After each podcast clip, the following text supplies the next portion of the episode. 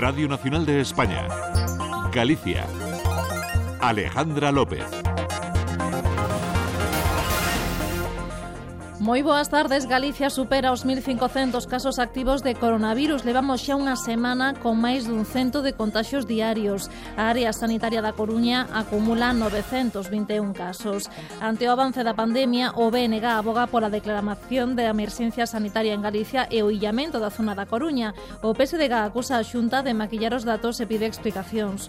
Poñemos ademais hoxe o foco nas garderías que despois de cinco meses volven a abrir as portas en setembro, faltan apenas dúas semanas e viaxamos ata Viana do Bolo, onde se acaba de presentar unha moción de censura contra o alcalde do BNG. O candidato alternativo é Abelardo Carballo, que antes estaba no PSOE, contará co apoio do PP e do outro edil exsocialista. É a segunda moción de censura que se presenta na provincia de Ourense neste mes de agosto. Comezamos. Música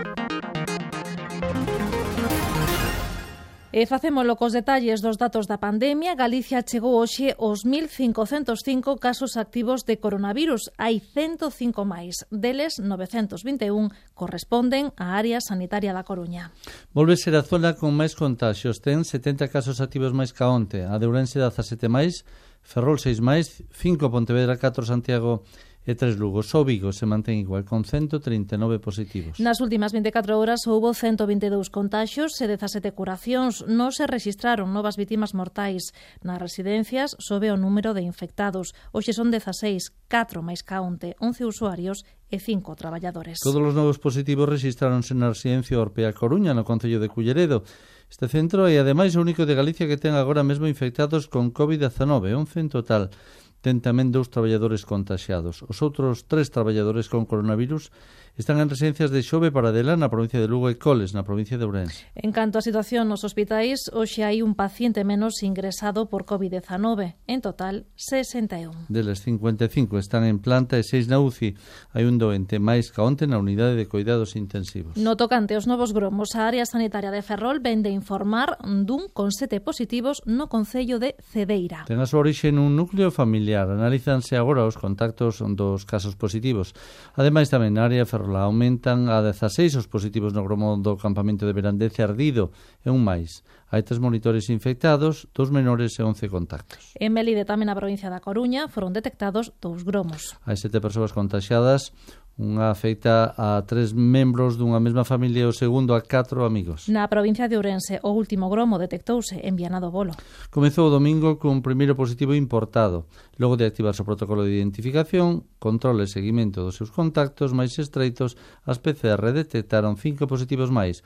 O alcalde Secundino Fernández considera que a situación está controlada. Todas máis ou menos relacionadas familiarmente, ou do mesmo grupo familiar, eh, que eran personas que non tiñan unha afección grave, ni moito menos, porque estaban todas na súa casa, e, eh, bueno, é que non eran requerían hospitalización. É dicir que, en principio, pois pues, non teñen unha afección importante, que esperemos que non continue estendéndose e que sea solamente ese grupo.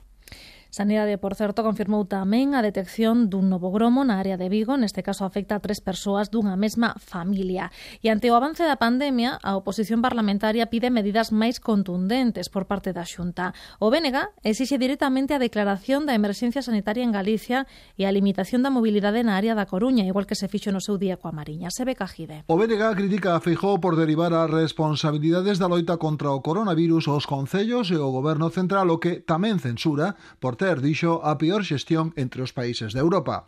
En todo caso, a portavoz nacional do bloque cree que os datos da evolución da enfermidade en Galicia amosan que estamos ante unha situación delicada. Asegura que os datos demostran que hai zonas como a área sanitaria da Coruña que sofren xa a transmisión comunitaria do virus.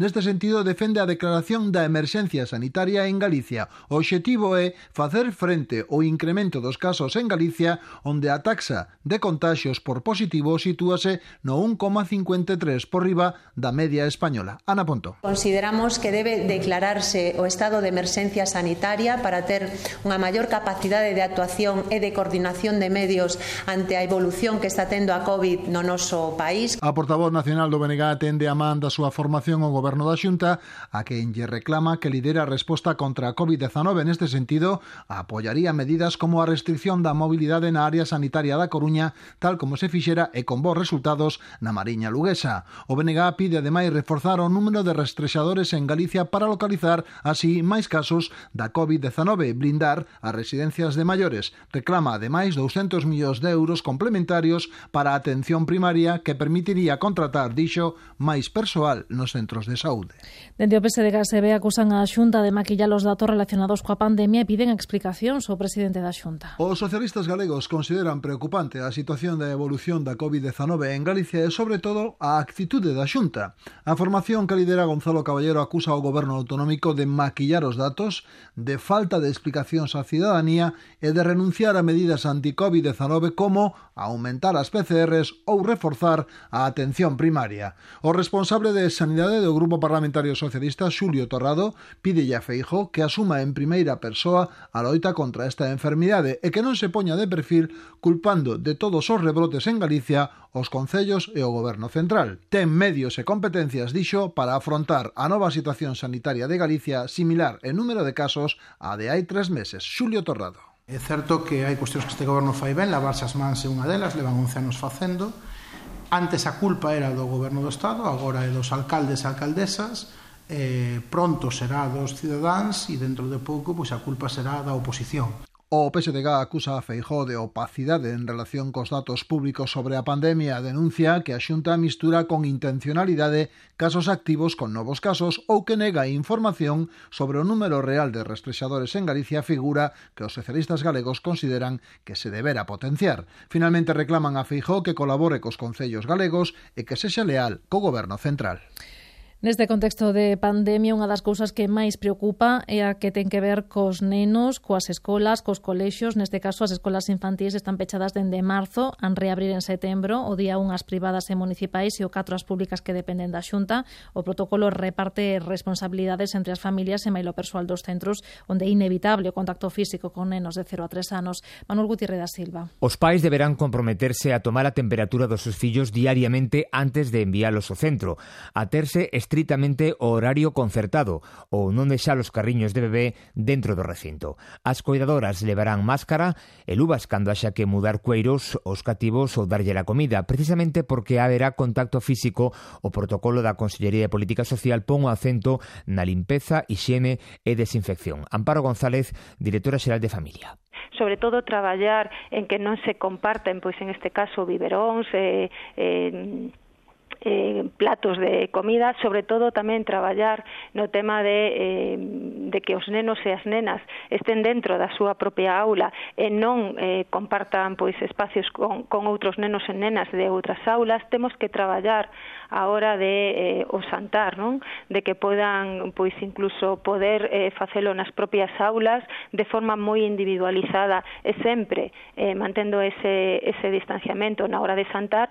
Sen embargo, os sindicatos din que as medidas non van funcionar se non aumenta o persoal e non se reducen as ratios. Dorinda González, de Comisións Obreiras. Eh, poñamos, por exemplo, eh, en un aula de dous a tres anos, eh, si, eh, está previsto que eh, poden acudir eh, 20 nenas e nenos. Entón, eh, con un único solo eh, personal educativo, pois é imposible manter a distancia de seguridade, sobre todo con nenos que non que, que non están quietos.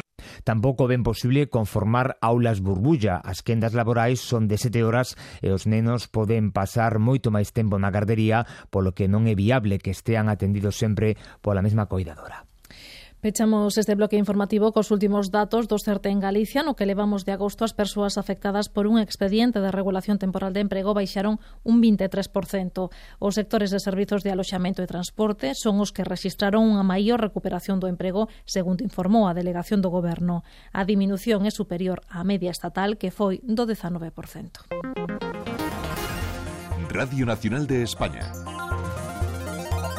Galicia Unha e 19 minutos, nova moción de censura nun concello da provincia de Ourense desta volta no de Viana do Bolo, onde ostenta a alcaldía o nacionalista Secundino Fernández. O candidato alternativo é o exsocialista Belardo Carballo, que contará cos votos dos catro concelleiros do PP e de dous exsocialistas, informa Abelardo Vázquez. No escrito da moción, o PP xustifica a iniciativa na situación de ingobernabilidade do concello e polo xeito ditatorial no que o alcalde desempeña as súas funcións. Secundino Fernández rexeita as acusacións e sinala ao PSOE por non ter querido chegar a un pacto de goberno. Querían que lles déramos a alcaldía a eles, e nós non aceptamos ese chantaxe, e, e bueno, e posteriormente durante este ano, pois eh, o único que fixeron foi boicotear absolutamente eh, todas as propostas.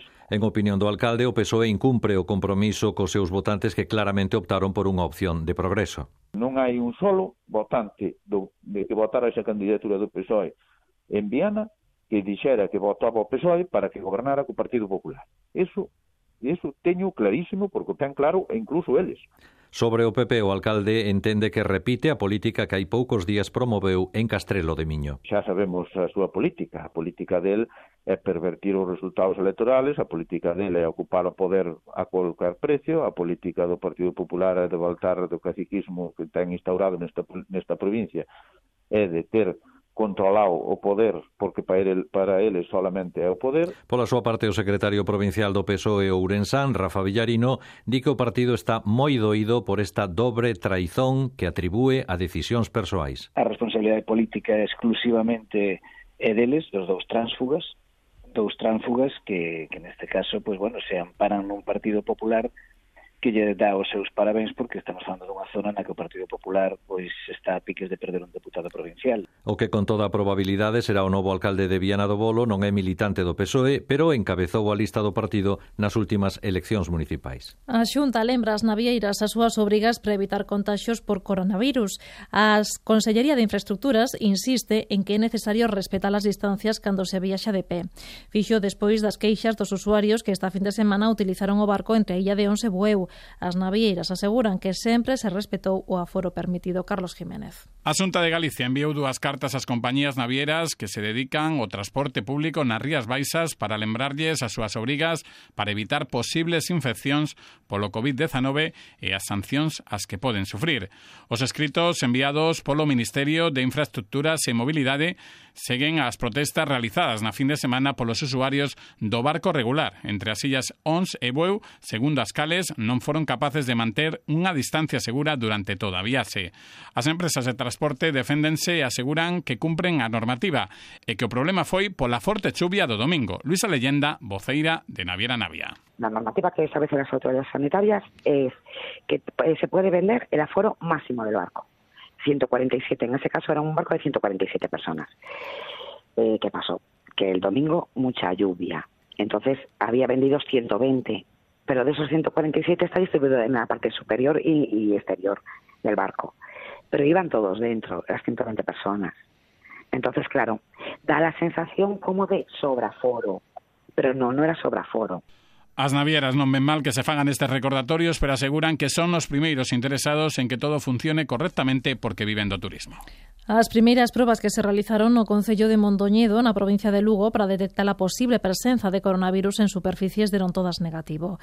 Este municipio da provincia de Lugo converteuse así na primeira localidade de España en usar este método que consiste en recoller mostras en distintas superficies expostas ao contacto humano e en obxetos de uso habitual. Pepe García. En 24 horas obteñense os resultados mediante probas PCR para determinar se si un espazo está libre do virus. Este tipo de probas realizaránse cada mes nos lugares máis visitados deste municipio da provincia de Lugo, establecementos hosteleiros e edificios municipais como a Oficina de Información Turística, incluso na cova do Rei Cintolo, segundo sinalou a Radio Nacional de España o alcalde Manuel Otero. Totalmente limpios las todas as probas que se fixeron, hasta en todos os restaurantes locales comerciales que se fixeron en Mondoñedo, está totalmente limpio, non hai ningún problema, incluso Hasta fixamos unha prueba na, na cova do Recentolo e tamén está totalmente limpia. Segundo a e dependendo do material, o virus pode permanecer desde unhas horas ata varios días. As probas repetiránse cada mes para levar a cabo estes traballos. O Concello Mindoniense chegou a un acordo cunha empresa medioambiental para adquirir os chamados COTES, que foron validados polo Instituto de Salud Carlos III. Malia a pandemia, o Concello de Ferrol decidiu celebrar as súas festas de verán entre o 21 e o 31 de agosto. Argumenta o goberno local que hai que loitar polo sector cultural e que a seguridade está garantida.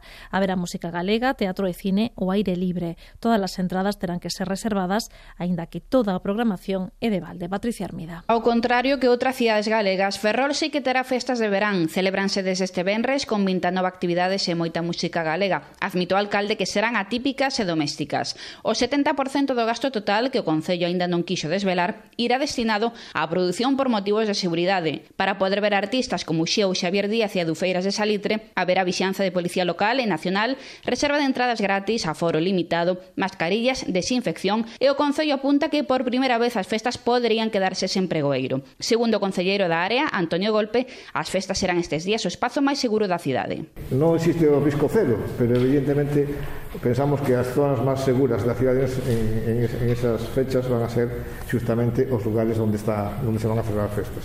Ademais, o Concello tamén usará por primeira vez a nova Praza de Armas como auditorio.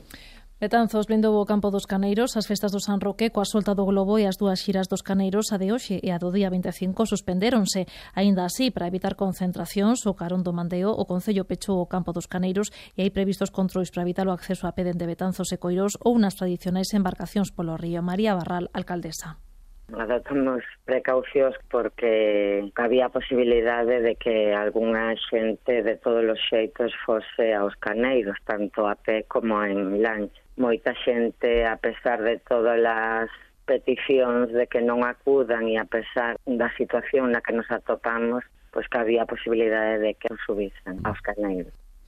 O alcalde de Vigo, el Caballero, pensa xa nas festas do Nadal. Esta mañá anunciaba que mañá comezará xa a instalación das tradicionais luces. Caballero dará máis detalles este mércores, pero a idea é que haxa luces nalgúnha rúa máis que o ano pasado. Comezan esta ocasión un pouco antes porque a instalación por mor da pandemia vai ser máis lenta, el Caballero. Mañana arrancamos con el montaje de las luces y la decoración de la Navidad de Vigo, que empezamos un poco antes que el año pasado, porque las normas COVID van a significar que la instalación de las luces y el montaje es un poquito más lento. E aún hai 27 minutos, os deportes con Domingo González. Moi boas tardes. Moi boas tardes. O Deportivo preinscríbese en Segunda División e en Segunda División B para a próxima temporada. Así consta na preinscripción realizada o último día de prazo na Federación Española de Fútbol. O Club Coruñés ten así a seguridade xurídica de que pode participar nunha competición oficial de ámbito estatal. O Depor considerase equipo de segunda división, pero se fracasaran todas as frontes que ten abertas con esta dobre preinscripción garante a súa presencia en segunda división B. A entidade necesita saber canto antes en que categoría vai xogar para planificar a nova temporada. Sen embargo, a decisión non é inmediata.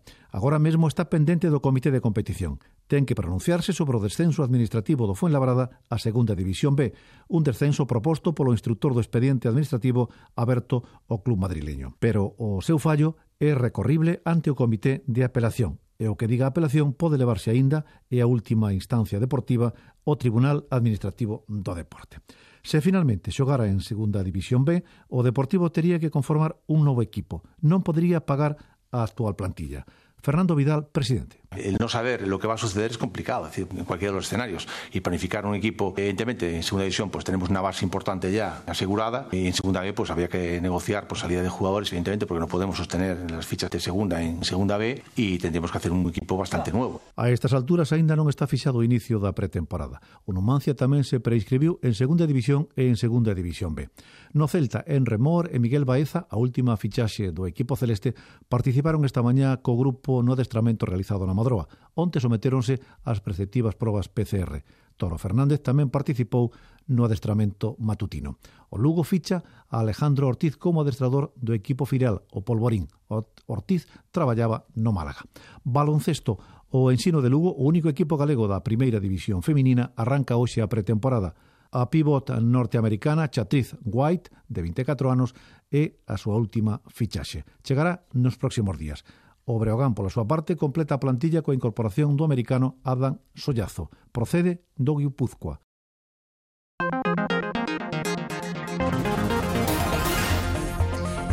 E despedimos coa información meteorolóxica. Temos un novo día de ceos cubertos e chuvascos intermitentes. O vento sopra moderado do sur, aumentando de intensidade pola noite na costa. As temperaturas mínimas mantiveronse sen cambios, pero as máximas han subir lixeiramente.